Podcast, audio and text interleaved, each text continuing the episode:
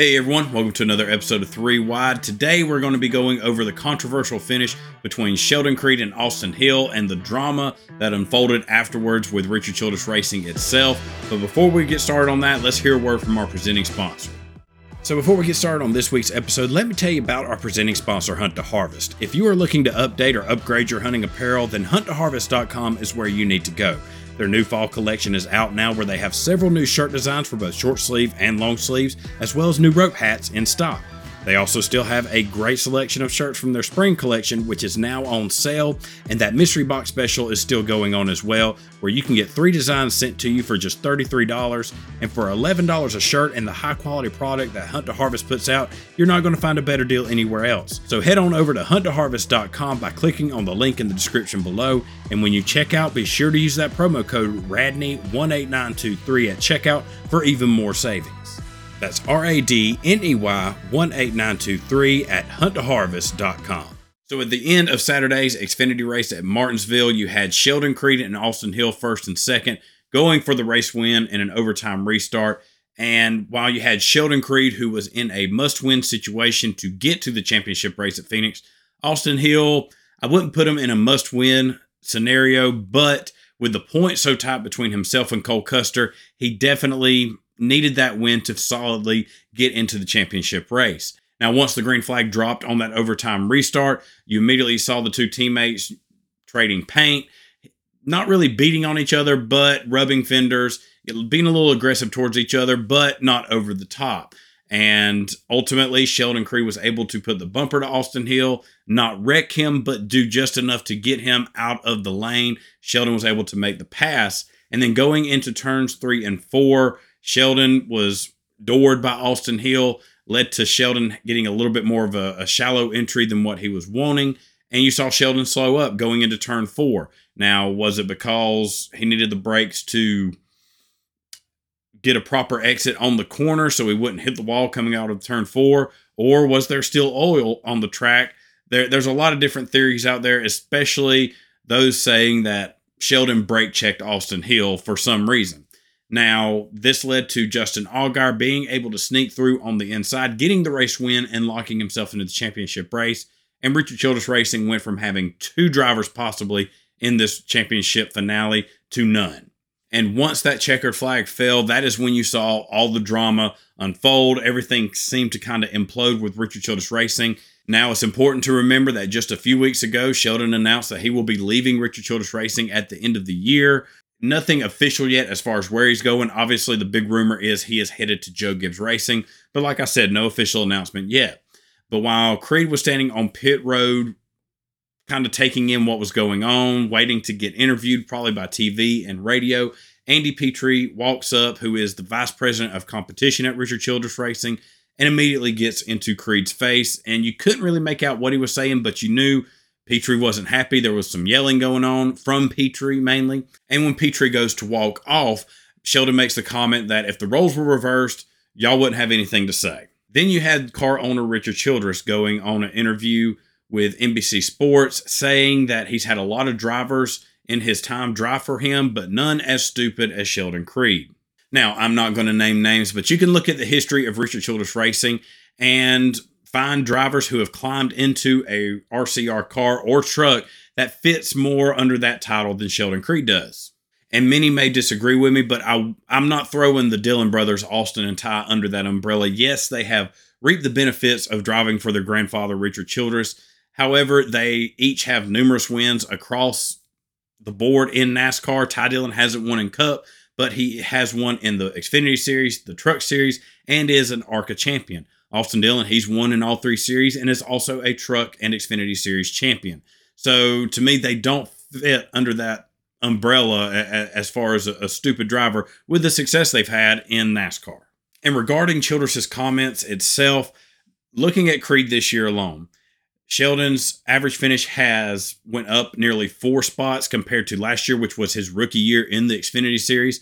And also, Creed is a former Truck Series champion, and he has finished more races this year than Austin Hill. So I'm not sure what the criteria is for someone to be a stupid driver in Richard Childress's eyes, but I don't believe Sheldon Creed comes anywhere close to meeting that criteria. If Sheldon Creed is guilty of anything, I believe it is simply messing with the golden boy or the future golden boy of the team. Like it or not, Austin Hill is the future of Richard Childress Racing. With the long term contract extension he just signed, the wins he has gotten in the Xfinity Series, I believe he has earned that right to be the future of the team.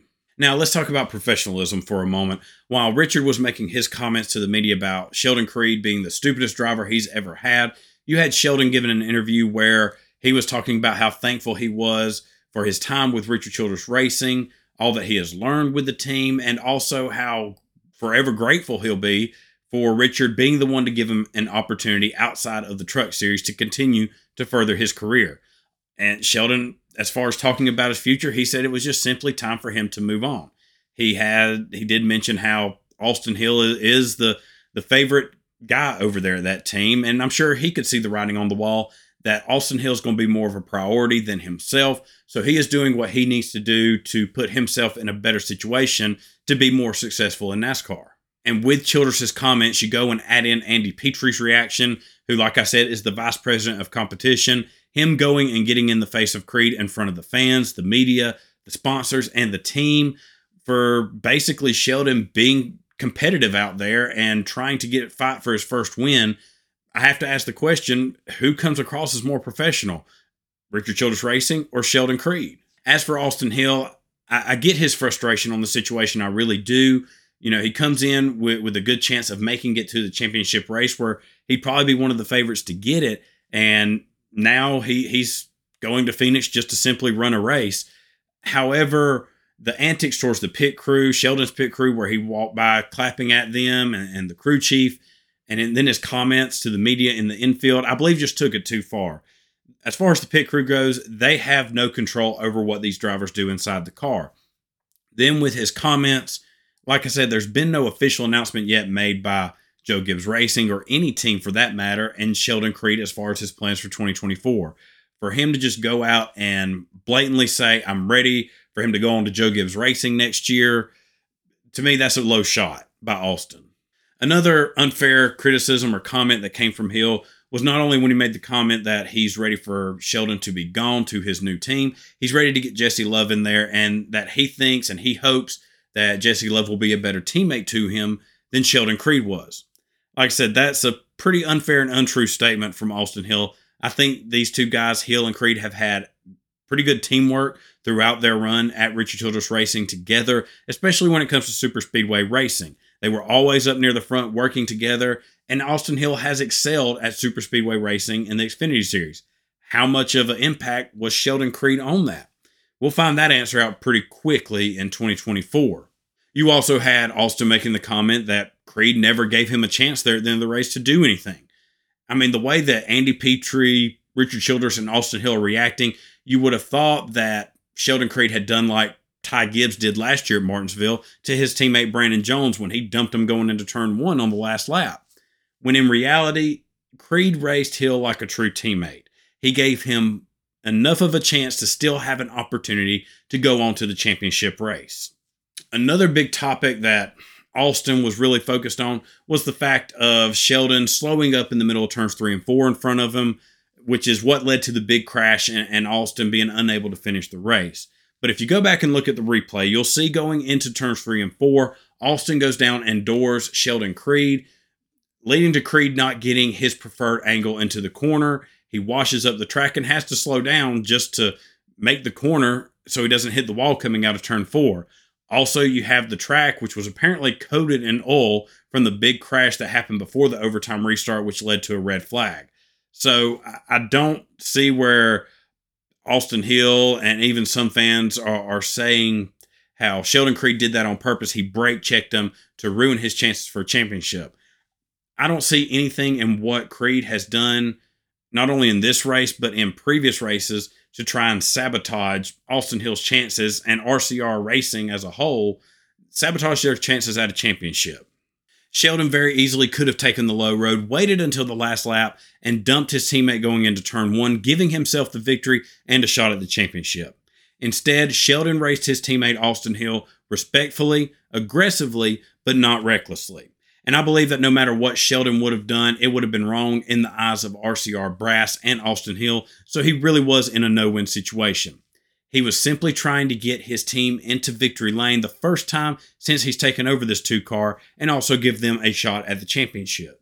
Meanwhile, Richard Childress Racing continues to build up this reputation of taking things a little too personal when it comes to drivers leaving their team. We saw it with Kevin Harvick when he announced he was leaving to go to Stewart-Haas Racing.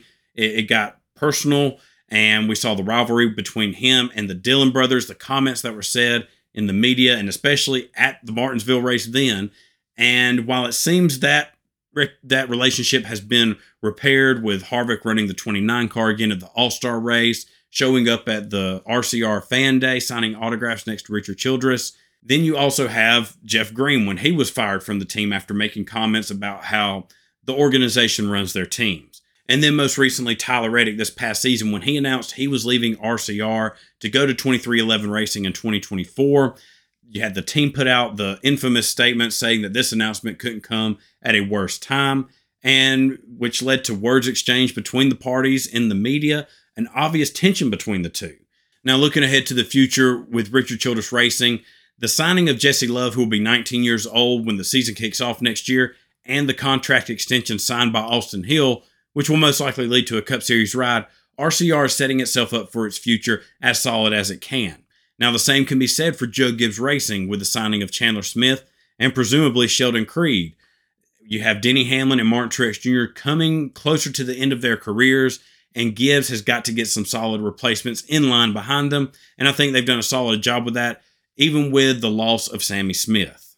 And before I sign off, one thing I wanted to mention going into next season for the NASCAR Xfinity Series, I would definitely keep an eye out for what we're seeing could be a potential rivalry building up in front of us between Sheldon Creed and Austin Hill. If Sheldon is with Joe Gibbs Racing next year, he is going to be hungrier than ever to go out and prove that he is just as good, if not better, than Austin Hill, that RCR made a mistake to overlook him. And with Austin Hill, he's going to want to go out and prove that he should be the future of RCR, that he is so much better than Sheldon Creed. And both these teams are front runners, so their paths are going to cross more often than not. And eventually it is all going to come to a head. On Sunday, you had Ryan Blaney getting the race win to put himself into the championship four race, joining William Byron, Christopher Bell, and Kyle Larson. And going over Sunday's race real quick, I thought it was probably one of the better short track races we've seen with this next gen car, especially the battle between Denny Hamlin and Ryan Blaney in stage two. Then at the end, you had Chase Elliott leading for a while before he had to make his final pit stop toward the end. And there for a little bit, I thought we were going to see Aric Almirola come away with a win after announcing that he was leaving SHR at the end of the year. But ultimately, Ryan Blaney, who was honestly the, the best car of the field at worst, the second, getting the race win. And Ryan Blaney has really turned it on ever since that win at Talladega. And Dale Jr. after that said Ryan Blaney is his championship favorite. If Blaney gets hot, he's going to be tough to beat. And a lot of people really didn't know how to take that comment, didn't know if they knew what Junior was talking about, but obviously he does because Ryan Blaney's going championship racing on Sunday. And looking at this upcoming race weekend finale for the championship round at Phoenix Raceway in the Truck Series, you have Grant Enfinger, Ben Rhodes, as well as Corey Heim and Carson Hocevar. In the Xfinity Series, you have Justin Allgaier, Cole Custer, John Hunter Nemechek, and Justin's teammate Sam Mayer. For the Truck Series race, my pick in that one, I'm going with Corey Heim. He's been the one from start to finish of the season to ha- he's he's had the most consistent speed and been the strongest competitor week in and week out. Carson Hocevar, he's got the hot hand right now. He's coming off the win at Homestead, which was the Truck Series last race. He definitely could be one to watch. I'm just hoping he doesn't do anything stupid that would really taint this championship win or the championship race if it comes down to it. But Ben Rhodes and Grant Enfinger, those are two guys that have been in this situation before uh, more than once. Ben Rhodes is a former champion, and his crew chief is really good at at making the pit strategy calls and it coming out in their favor. So while they might not be the strongest trucks in the Final Four, definitely two truck teams to keep an eye on. For Grant Enfinger, this is GMS's last race. And honestly, Grant is a little bit of a sentimental favorite for me. He he's been so close so many times.